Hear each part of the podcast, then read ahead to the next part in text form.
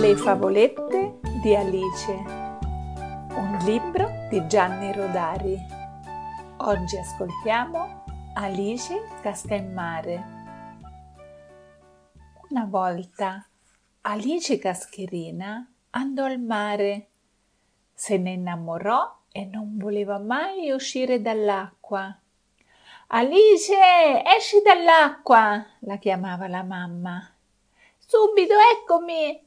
Rispondeva Alice. Invece pensava starò in acqua finché mi cresceranno le pinne e diventerò un pesce.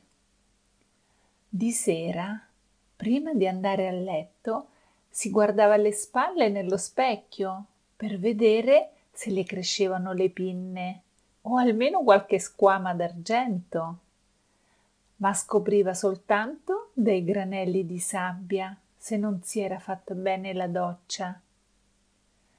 Una mattina scese sulla spiaggia più presto del solito e incontrò un ragazzo che raccoglieva ricci e telline. Era figlio di pescatori e sulle cose di mare la sapeva lunga.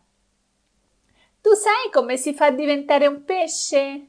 gli domandò Alice. Ti faccio vedere subito, rispose il ragazzo. Posò su uno scoglio il fazzoletto con i ricci e le telline e si tuffò in mare.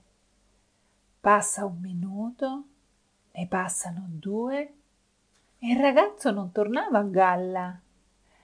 Ma poi ecco al suo posto comparire un delfino che faceva le capriole tra le onde e lanciava allegri zampilli nell'aria. Il delfino venne a giocare tra i piedi di Alice ed essa non ne aveva la minima paura. Dopo un po' il delfino, con un elegante colpo di coda, prese il largo. Al suo posto riemerse il ragazzo delle telline e sorrise. Hai visto com'è facile? Ho visto! ma non sono sicura di saperlo fare. Provaci. Alice si tuffò, desiderando ardentemente di diventare una stella marina. Invece cadde in una conchiglia che stava sbadigliando, ma subito richiuse le valve, imprigionando Alice e tutti i suoi sogni. Eccomi di nuovo nei guai, pensò la bambina ma che silenzio, che fresca pace laggiù e là dentro. Sarebbe stato bello restarci per sempre, vivere sul fondo del mare come le sirene di una volta. Alice sospirò.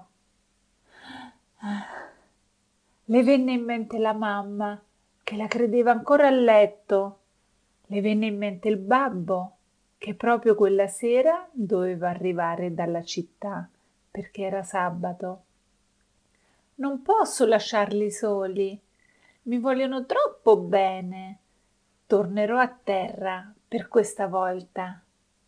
Puntando i piedi e le mani, riuscì ad aprire la conchiglia abbastanza per saltare fuori e risalire a galla.